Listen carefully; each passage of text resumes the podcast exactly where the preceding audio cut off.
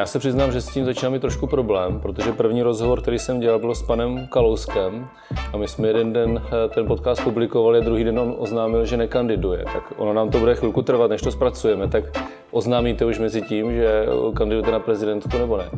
Pane hejtmane, dejte mě oddych. Já jsem měla minulý týden opravdu lidsky velmi náročný, manažersky jaký velmi náročný, takže teďka potřebuji trošku zavřít dveře, získat odstup, nadechnout se a přemýšlet o dalších věcech. Ahoj, já jsem Honza Grolich a to, že jsem hejtman, neznamená, že přestanu dělat věci, které mě baví. Tohle je můj podcast. Jiný podcast. Potenciálních kandidátů na prezidenta je docela dost. Moc žen mezi nimi ale není. Přesto se jedna najde. Danuše Nerudová. Bývalá rektorka Mendelovy univerzity v Brně. Závěr jejího mandátu nebyl úplně jednoduchý. Její nástupce totiž nakonec rezignoval dřív, než se ujal místa. Ale to patří do jiného pořadu. Rozhovor jsme dělali těsně poté, co jako rektorka skončila. Danuše Nerudová napsala knihu, dělá spoustu rozhovorů a objevila se i v Dobré vránu. Náhoda? Nemyslím si. Já mám trošku pocit, že vám vadí, že, vás, že vám vlastně říkají Česká Čaputová. Mě to nesmírně mrzí, protože si myslím, že žádné paralely mezi námi dvěma dělat nejde. Máme úplně jinou uh, historii, úplně jiný background. Paní prezidentka je právnička, já jsem ekonomka. Myslím si, že věci některé třeba vidíme v jiném světle. Takže mě to vlastně, mě to vlastně mrzí, že, že tohleto, tahle ta zkratka mediální existuje v prostoru. A není to škoda. Já si myslím, že ona je i u nás tak extrémně pozitivně vnímaná, že vám to jako vlastně marketingově může pomoct, když se k tomu tak jako nějak nenápadně přirovnáte. No to určitě musí posoudit někdo jiný, nicméně já nemám ve, eh, ve zvyku se do někoho stylizovat nebo se za někoho schovávat. Já jsem Danuše Nerodová a paní prezidentka Zuzana Čaputová. Jsme dvě odlišné ženy a myslím si, že tak by to mělo být. A ještě jedna věc.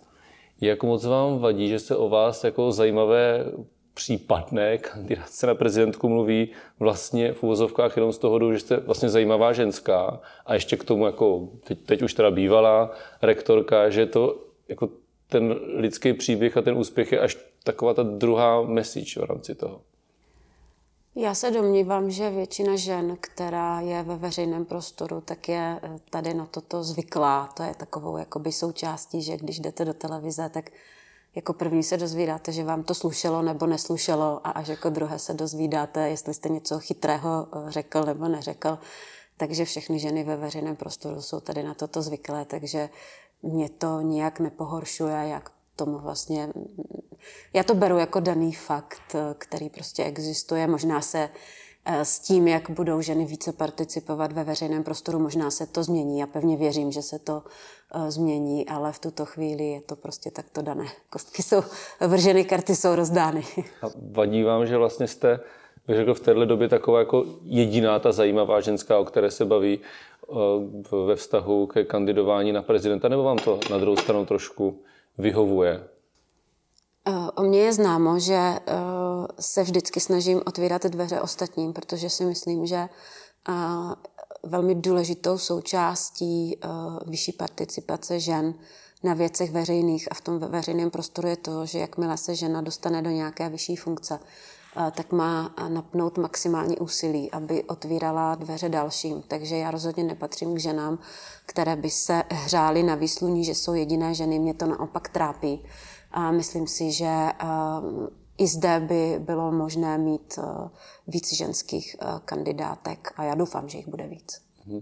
A já se na rovinu zeptám, já jsem se nedávno dozvěděl, že za tou kandidaturou Zuzany Čaputové na Slovensku a tou motivací do toho šla hodně stála paní Vašáriová a že ona, ona je s vámi v kontaktu. Jako je, je, to jedna z těch žen, která vás jako třeba motivuje k tomu, abyste do toho šli, nebo jste vůbec v kontaktu? Já se s Magdou Vašáriovou znám dlouhé roky, zakládali jsme tady občanské združení, jehož cílem bylo otvírat ženské otázky otvírat rovnost příležitostí a otvírat i otázku nižšího zastoupení žen ve veřejném prostoru.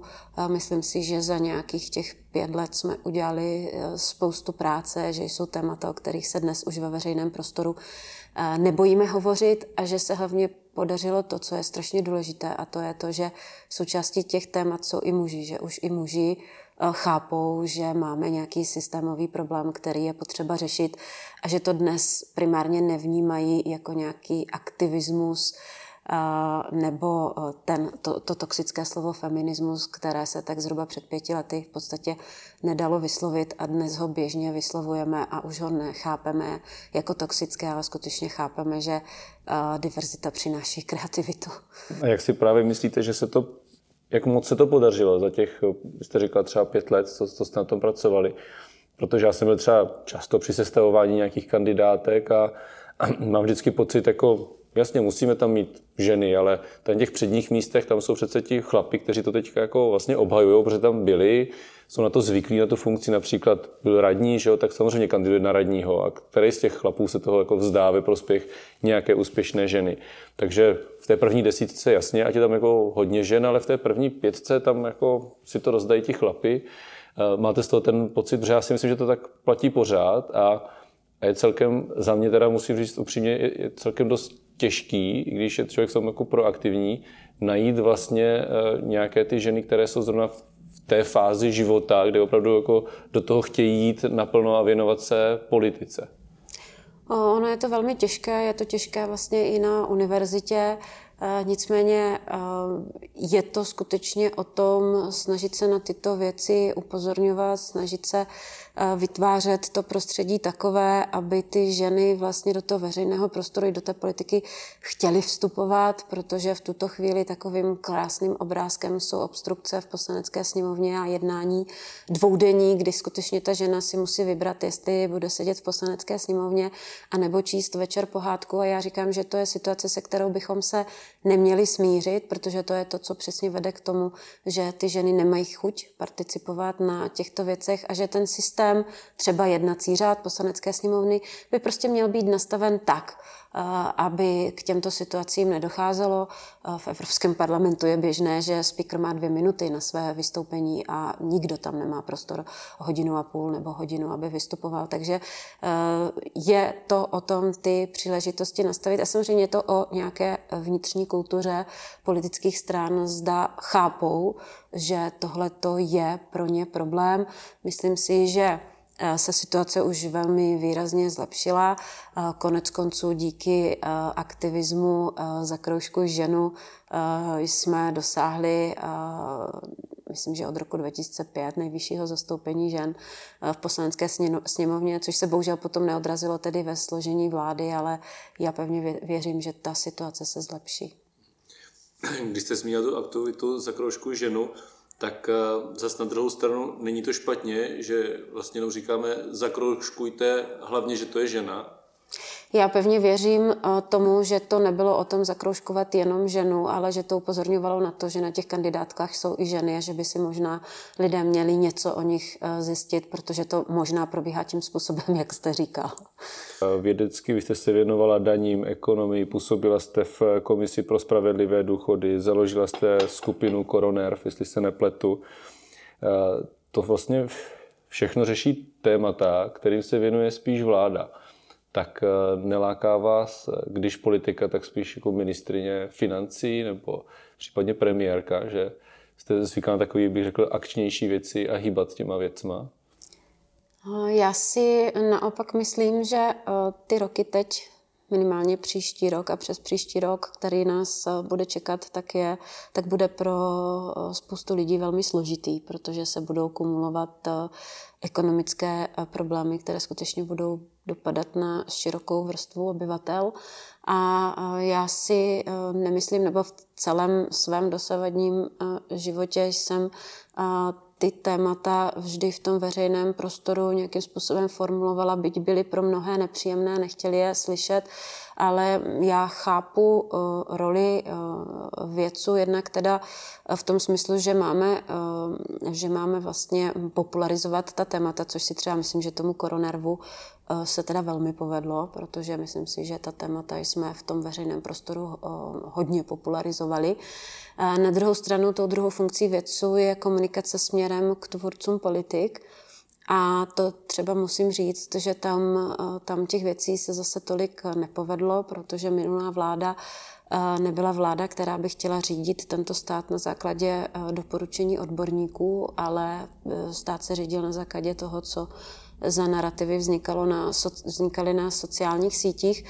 Takže eh, z mého pohledu zatím v roli, ve které já jsem, eh, tak si myslím, že eh, je velmi důležité ta témata mít v tom veřejném prostoru a netýkají se jenom vlády, ale týkají se, týkají se samozřejmě prezidenta, to, že my si v tuto chvíli promítáme funkce prezidenta zrovna do osoby, která je vykonává, je jedna věc, ale pokud budeme abstrahovat od osoby, která tuto funkci vykonává, tak ta funkce toho prezidenta ve společnosti je velmi důležitá a spoustu těch funkcí v době covidu chybělo vlastně. Chybělo to laskavé slovo, chyběl pocit těch vyloučených skupin lidí, že na ně skutečně někdo myslí a že důrazně apeluje na politiky, aby se na tyto skupiny obyvatel nezapomínalo. Takže já bych to rozhodně nestavila eh, do pozice, že s těmi tématy může udělat něco vláda. S těmi tématy samozřejmě může dělat i něco prezident, protože prezident eh, má důsledně vyžadovat od politiků, aby plnili sliby, které dali svým voličům.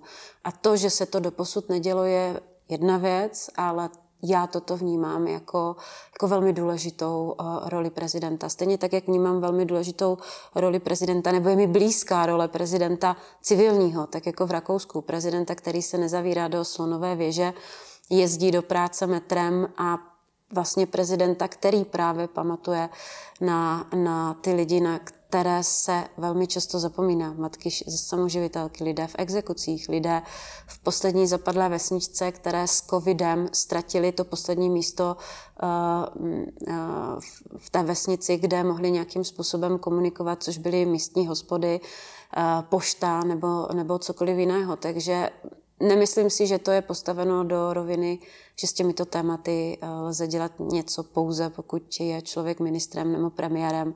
Myslím si, že i prezident v této zemi má eh, v této oblasti velmi důležitou nezastupitelnou roli. Posloucháte jiný podcast s Danuší Nerudovou. Vy jste teď nedávno skončila jako rektorka Mendelu. A jaké to je teď nemít tu důležitou funkci? Vzhledem k tomu závěru, eh, já se teď snažím eh, tak lehce se prodýchat k nějakému normálnímu stavu a snažím eh, si odpočinout, protože i díky covidu a dalším okolnostem ty čtyři roky nebyly úplně jednoduché.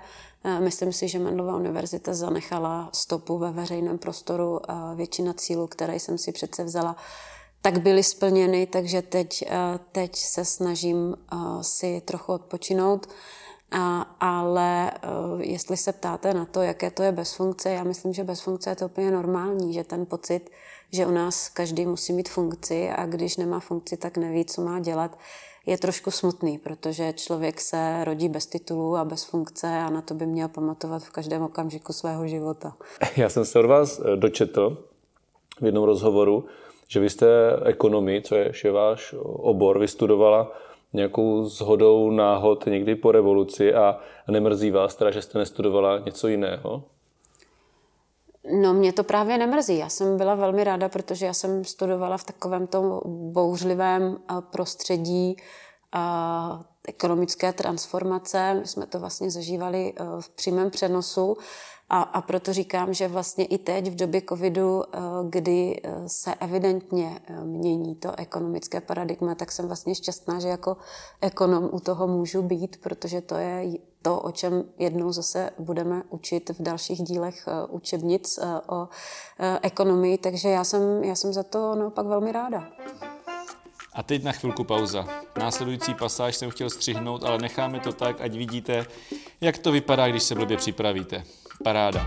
Vystudovala jste na Mendelce, profesoru jste složila na Mendelce. Ne. Ne? Ne, pozor, ono, se to, ono no. se to málo ví, ale já jsem profesorské řízení absolvovala na Fakultě financí a účetnictví v ŠE v Praze, nikoliv je... na Mendlově univerzitě. Tak to je super, to jste nám úplně vzala vítr, vítr z plachet, ale rektorkou jste byla na Mendelce, a, takže tu velkou část života jste vlastně strávila na jedné fakultě, nebo na jedné univerzitě, pardon.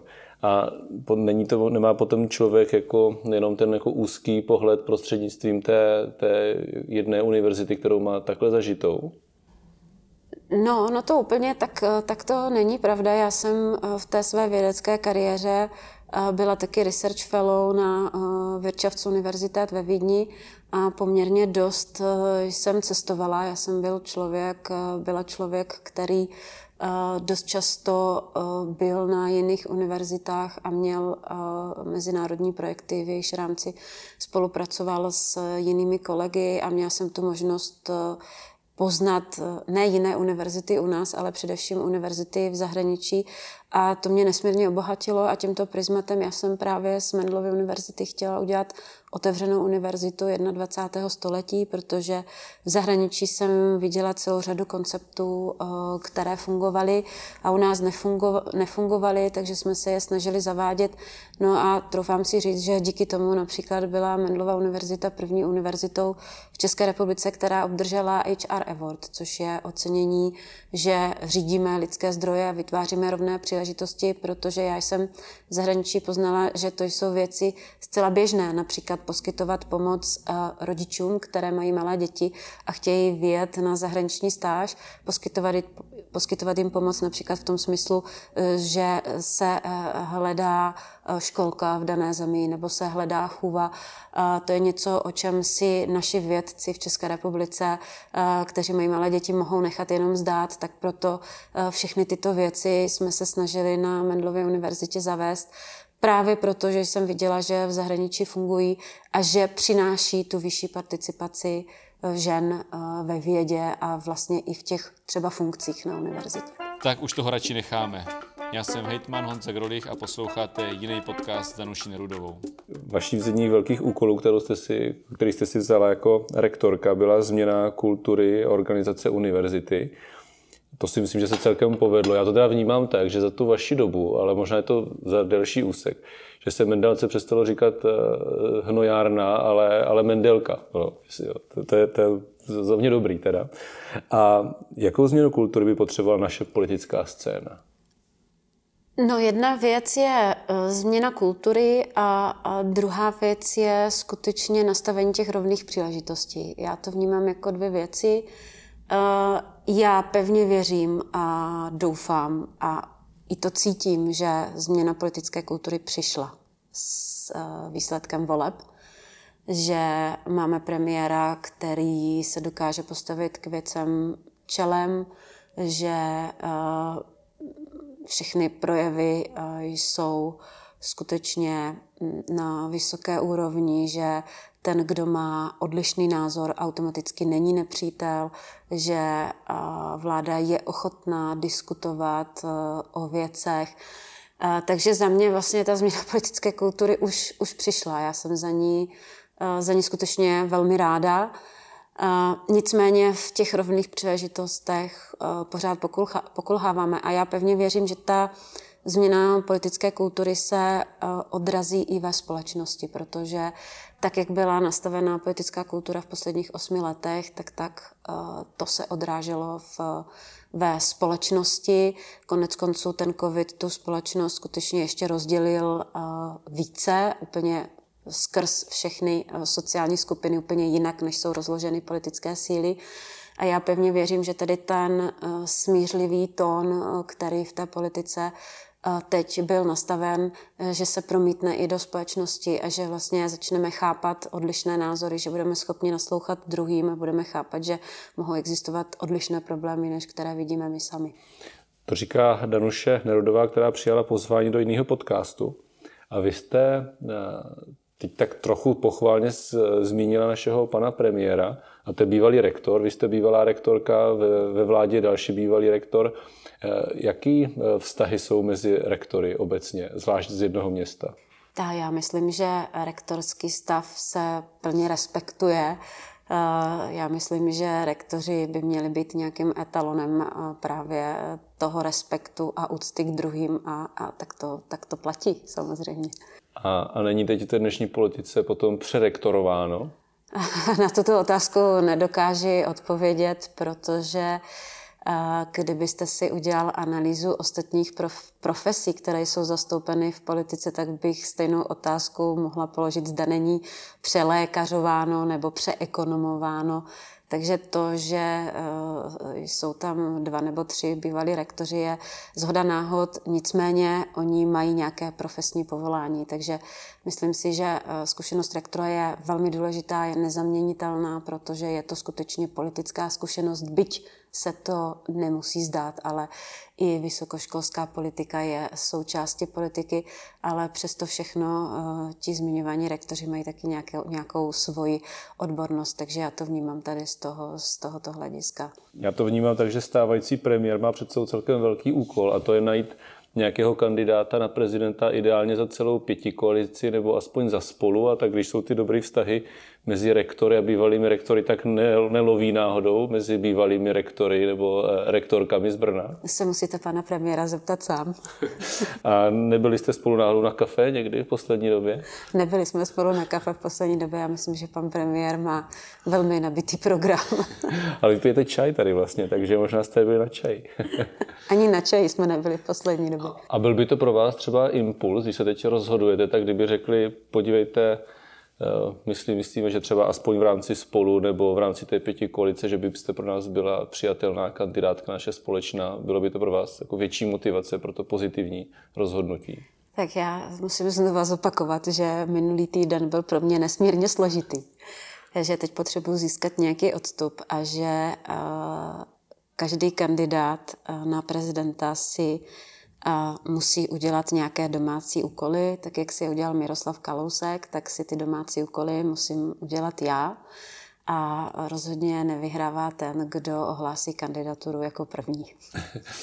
To určitě. A vy už jste ten domácí úkol splnila, protože jste napsala knihu a nazvala jste ji Máme navíc. A to bylo heslo Michala Horáčka v minulé prezidentské kandidatuře. Máme navíc. Tak, já teď musím uvést eh, víc věcí na pravou míru a ta kniha měla být už před rokem, ale protože byl covid, tak se její vydání velmi protáhlo, protože kniha rozhovorů se mi nechtěla dělat přes Skype, a, a chtěla jsem ji dělat osobně, takže jsme s Jiřím nádobou čekali, až bude vhodná příležitost, abychom mohli ty rozhovory dělat osobně, takže to, že vyšla letos v říjnu nebo v listopadu, je čistá zhoda náhod. Ta kniha vlastně poprvé mě Albatros oslovil před prvním lockdownem a já si živě pamatuju, jak jsme, jak jsme seděli v lockdownu a já jsem přemýšlela, jak dělat knihu rozhovoru v lockdownu, takže potom jsme se bavili o tom, že se to nějakým způsobem e, posune. A druhá věc je ta, že e, autorem těch rozhovorů, nebo ty rozhovory vedl Jiří Nádoba z Respektu, a i on je autorem, e, autorem toho sloganu nebo toho názvu té knihy. Máme navíc, protože to vlastně vzal z nějakého kontextu, o kterém jsem hovořila. Říkala jsem, že naše společnost má navíc, myslím si, že v té chvíli si vůbec nebyl vědom toho, že to je název nějakého filmu nebo nějaké písničky. A, myslím si, že v tom z jeho strany určitě nebyl žádný uh, úmysl mě spojovat uh, s panem Horáčkem. Rozumím. A v čem tedy máme navíc? A ta kniha hovoří o, o strategii České republiky, kterou by měla v jednotlivých oblastech přijmout tak, aby se v této zemi žilo dobře našim dětem, aby nemuseli odcházet do zahraničí a upozorňuje na to, že tu máme šikovné lidi, že tu máme novou mladou generaci, do které já vkládám obrovské naděje a že je potřeba nechat prostor už i těmto lidem. Já jsem se vás dočetl, že jste rybářka. No, ano se. A máte jenom rybářský lístek, nebo opravdu chodíte na ryby? No, chodím na ryby, mám takovou usměvnou historku, protože eh, když jsem měla malé syny, že jo, tak pořád jsme chodili, a s dědečkem jsme chodili na ryby a člověk pořád jako musel mít i oči vzadu, protože měl strach, že mu jedno dítě spadne do, druhý, do vody, druhé dítě spadne do vody, protože se prostě nedívá, takže to bylo takové jako poměrně uh, náročné. A já, když jsem nastoupila jakoby do funkce a někde jsem u nás vlastně utrousila, že, že chodím chytat ryby, tak pan profesor, který je na rybářství, říkal, no ale paní lektorka, já jsem se dívala, vy ne, já jsem se díval, vy nemáte aktivní povolenku. A já říká, no nemám, protože s těma dětma prostě to už jako nešlo a všechno. A říká, no to by byla hrozná ostuda, kdyby chytili rektorku Mendlovy univerzity jak pytlači. A pan profesor mě skutečně donutil a normálně mě skutečně někdy v úterý na večer tam hezky vyzkoušel ze všech těch vyhlášek, poznávání ryb a všeho, co je potřeba k té zkoušce, tak abych skutečně měla teda tu povolenku, aby kdyby mě někdo eh, chytil u vody, tak abych jako mohla ukázat rybářský lístek. Tak to znamená takový chlapský koníček. No, já nevím, jestli to je chlapský koníček. Taková Kateřina Brožová provozuje taky teda asi evidentně uh, chlapský koníček. Já jsem ji viděla několikrát, jak chytila obrovského kapra. Nicméně uh, mě na tom strašně baví ten klid uh, v té přírodě u té vody, když ráno člověk vidí, jak se probouzí příroda a vstoupá pára z vody a, a je tam sám a může si přemýšlet, o čem chce. Tak to je to, co mě na tom baví, ten klid. Tam případně moc těch eh, hlasů neulovíte, že o 50 tisíc podpisů pozbírat, tam asi nepotkáte na rybách. Případně. To určitě ne, ale tam se člověk velmi naučí té trpělivosti, víte? Protože tam kolikrát sedíte třeba tři hodiny a to brko vám do té vody nezajede a není ani ťuk a přesto tam trpělivě sedíte. Takže rybářství a doporučuji těm, kteří neumí být trpěliví. A já se vás na závěr ještě zeptám na takovou jednoduchou otázku, nebo zdálnivě jednoduchou. Eh, prezidenti, různí panovníci měli různé přídomky, ne, to je prezident osvoboditel, král železný a zlatý, tak můžeme si projít ty poslední naše tři české prezidenty a říct tam jenom jednoduchý přídomek, jak vy jako prezidenty vnímáte. Řeknu Václav Havel. Pravda a láska musí zvítězit na lži a nenávisti. Václav Klaus. Ekonomická transformace. A Miloš Zeman. Tak eh, tady bych řekla, že ten přídomek eh, by se měl vytvořit, až člověk z té funkce odejde. A Danuše Nerudová? Danuše Nerudová je v tuto chvíli eh, bývalá rektorka, matka, žena, manželka, vědkyně, jakákoliv sociální role, která vám vytane na mysl. Děkuji, také jste byla hostem jiného podcastu, já vám za to moc děkuji. Děkuji za pozvání, nashledanou. To byla Danuše Nerudová, bývalá rektorka Mendelovy univerzity a možná kandidátka na prezidentku. Tak co, měla by do toho jít? A jsme připraveni na to být v čele země ženu? Dejte mi vědět. A hlavně dál poslouchejte tento podcast a dejte si odebírat, ať vám neunikne další díl. Mějte se. Zdraví vás Honza Grolich, jiný hejtman.